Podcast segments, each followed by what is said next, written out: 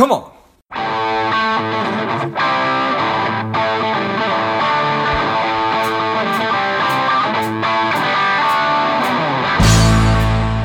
Welcome to Money Savage, a savage approach to personal finance. This is George Grombacher, and the time is right.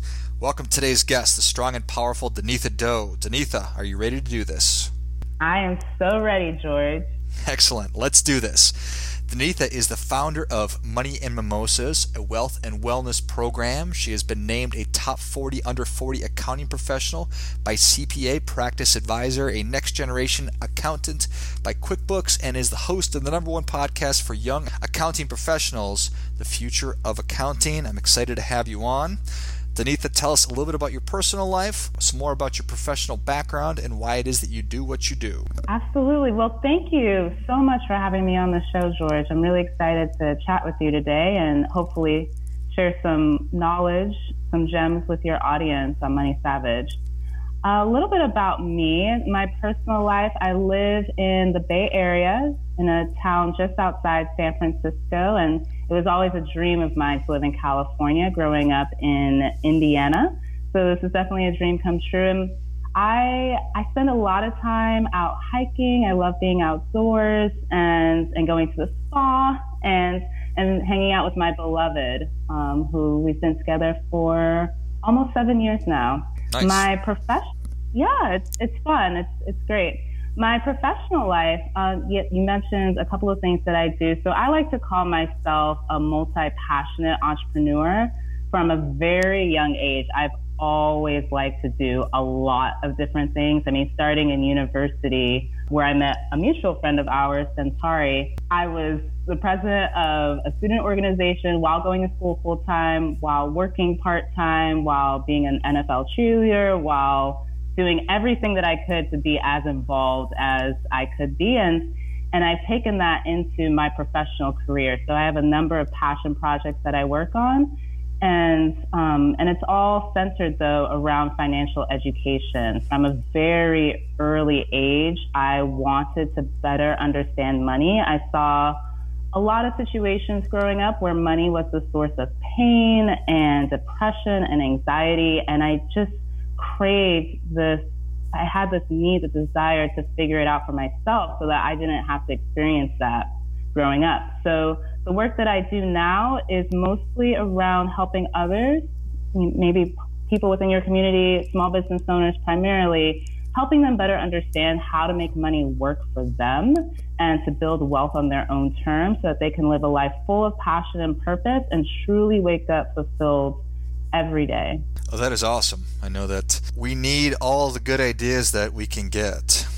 So, from your experience, what do you think an area is that if people made an improvement would give them the greatest return or opportunity to be successful? That is such a great question. And the first the first thing that comes to mind, and I share this with all of my clients as well as those that join Money Mimosas and anyone that I have the opportunity to talk to.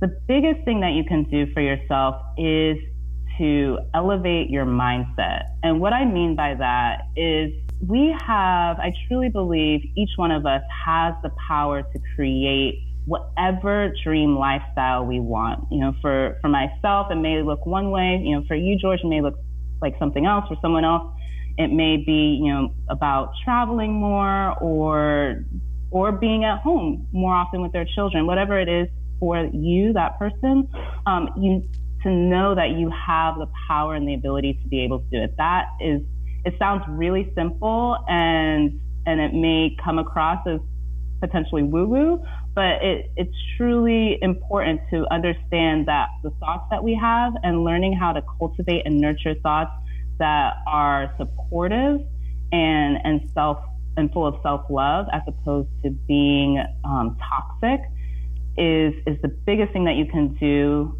to improve your situation and, and it extends to your financial situation as well. I 100% agree with that.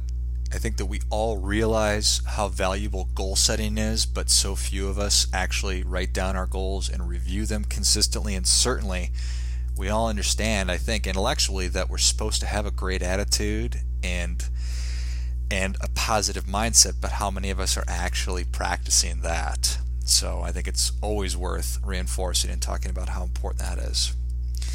What do you think keeps people up at night? The biggest thing that I feel, you know, and this all depends upon someone's personal situation, but I do think that the biggest thing, at least related to finances, that may keep up people up at night is, you know, we have um, a lot of debt overall as a nation that we're struggling with student loan debt. If you're under the age of 50, let's say, you probably have quite a substantial amount of student loan debt that keeps you up at night. And, and just the feeling that you don't have complete control over your financial situation. I talked to a number of people who are employed um, in regular typical jobs. They work a nine to five position and, and they feel stuck because they, they maybe they've reached um, a level within their salary that they feel they can't get past, and, and at the same time, their expenses continue to rise. Maybe they, they have a child or two now, they've purchased a home, and, and they can't quite get a grasp on how to change their personal situation um, to match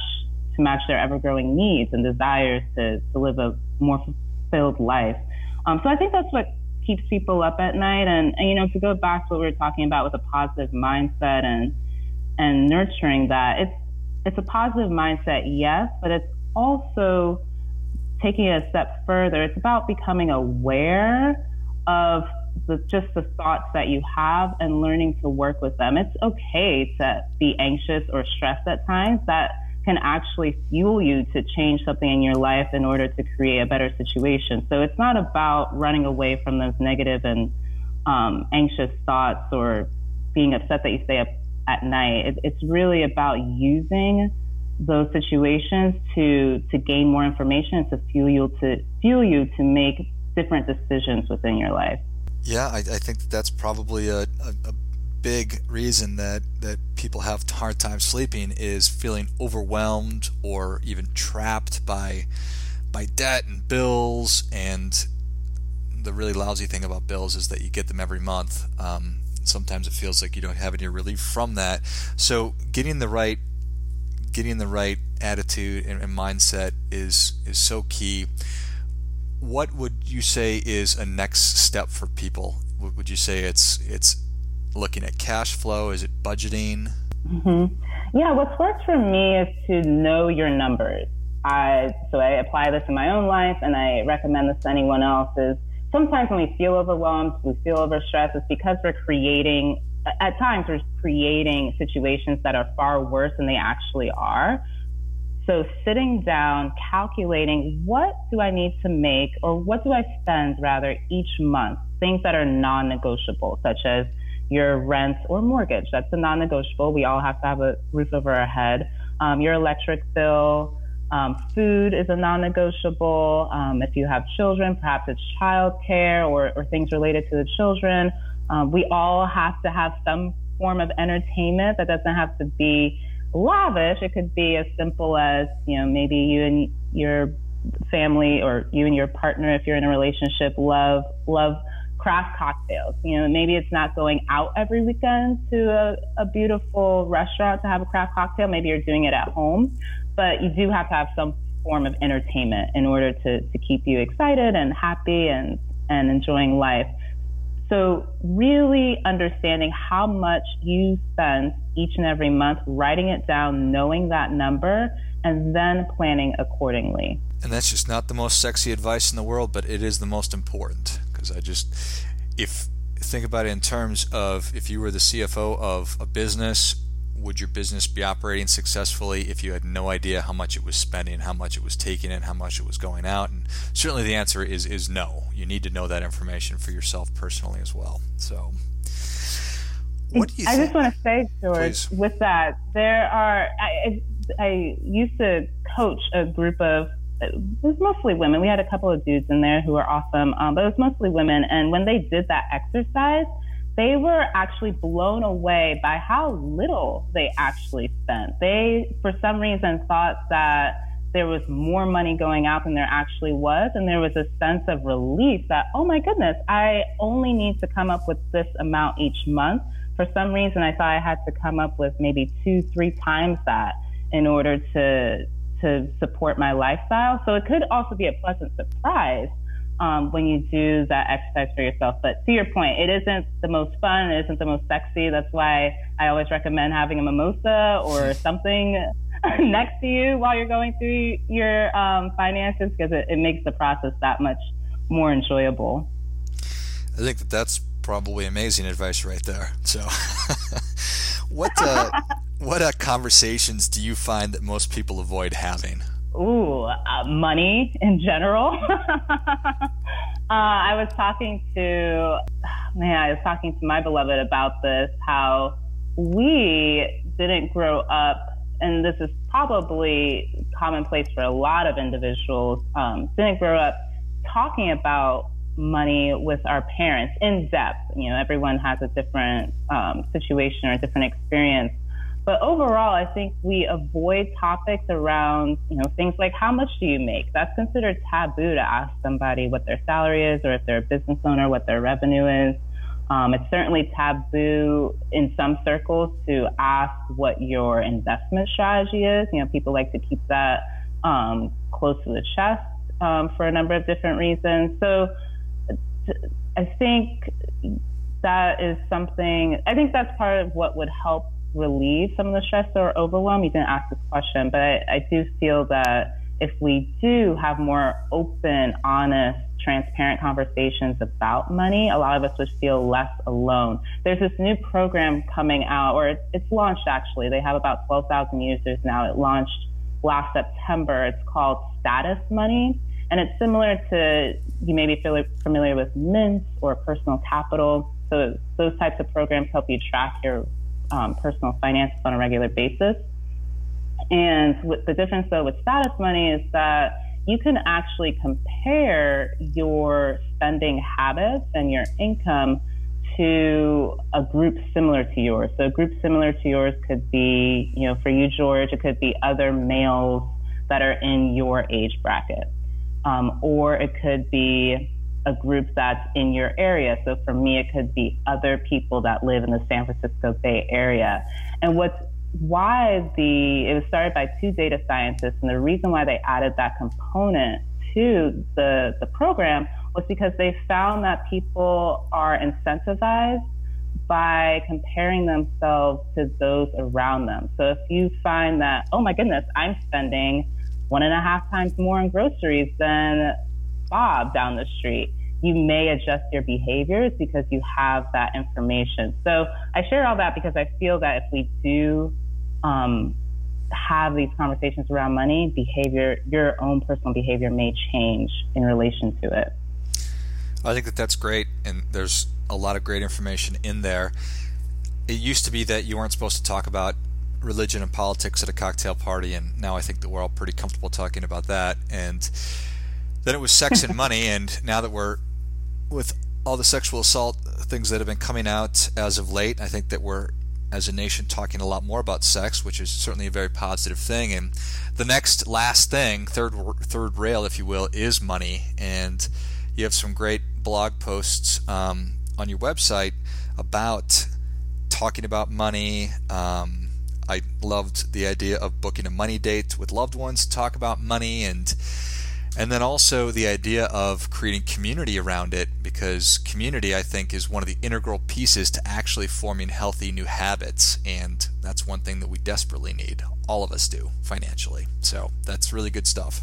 Thank you. Yes, I think, you know, it's almost, you're so right. We're now, this is the last taboo topic to, to conquer as a community. And I think, um, you know, talking about money with loved ones, for instance, this is, if you're in a romantic relationship, I think we can all attest to having being in a situation where you have difficult conversations around money, whether that's when you're purchasing a home or perhaps there's a lot of debt that you're trying to work through as a couple. Sometimes it can be stressful, especially if perhaps one of you is having a tough time at your job or making money um, while you're trying to pay down debt. The other piece that comes to mind is as our generation, our parents, as they continue to age, there's going to be um, more responsibility placed upon the younger generation, so their children, to support them because retirement plans aren't necessarily going to be um, able to support them fully.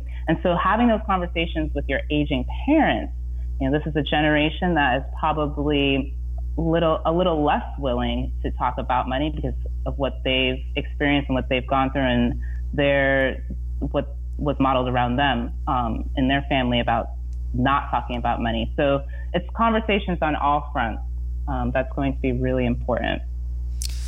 So when we think about having a money conversation with our parents, perhaps moving from a mimosa to whiskey would be appropriate. I'm all for it. Yes, straight up. One rock, one one ice cube.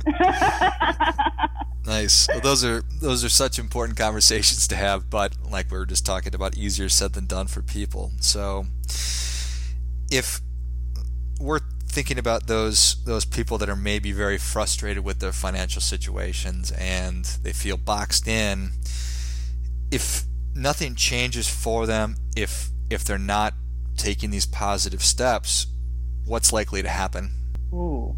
if you feel boxed in and you're already already feeling stressed about money i'm sure and i am not talking um, to you from a place of being holier than thou i've certainly had my challenges with money and grew up um, in a situation where money came in sometimes and sometimes it wasn't there. So I saw how how much impact it could have on someone's psyche and emotional health when you just money wasn't something that you could depend upon all the time.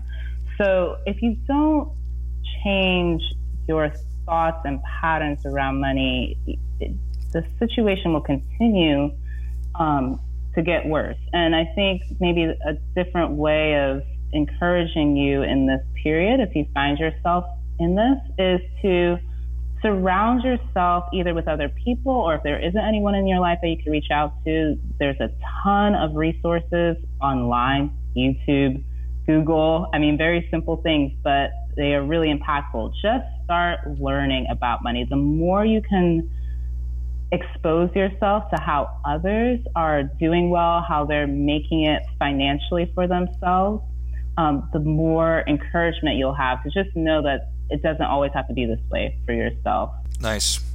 And that's so true. We have so many different resources right at our fingertips from every different kind of person has great advice about how they got out of debt or how they started saving whatever whatever it might be um, it just is a matter of taking those initial first steps and checking it out. And to your point, we've all had some kind of difficulty with money at some point or have had experience um, with our families with money at some point. So there's no shame in it. The danger is just keeping it status quo and not doing anything about it. So right, and and if you want something practical, you know, the biggest um, the biggest um, I guess the best resource that I came across as a young kid that changed the way that I saw money uh, was a book called Think and Grow Rich by Napoleon Hill, which many of you probably you've probably read it, George. It's it's a pretty popular book, but when I first picked it up at the age of 17, that was incredible in terms of I had never been exposed to the idea that our minds are so powerful in terms of creating the reality that we want, or on the reverse side, creating the reality we don't want if we don't clean up the sabotage and the toxic thoughts. Um, a second book that really then took that to the next level for me, which was helping me look at my emotional relationship with money. George, you mentioned feelings of shame, um, perhaps anxiety you may feel, or um, you know, certainly depression can come with having a challenging financial situation. You know, all of those feelings have to be addressed, and there has to be a, a level of self forgiveness because we've all made mistakes with money, and at some point you'll have to move past those mistakes so that you don't continue to repeat them. And one of the books that really helped me with that was a book called Money is a Love Story by Kate Northrup. So if you think about love, you know, if you're in a romantic relationship, you know, there are times when you're a really good partner and there's times when you suck as a partner. And there are times when your partner is amazing and times when they could do things a little bit differently for you. So it's really, it really helped me look at money in terms of being in a relationship with it and and getting clear on my emotions with it and how that was impacting my habits and behaviors. Cool. It's called Money is a Love Story. Yes. All right, I will check that out. That's not one that I've heard of.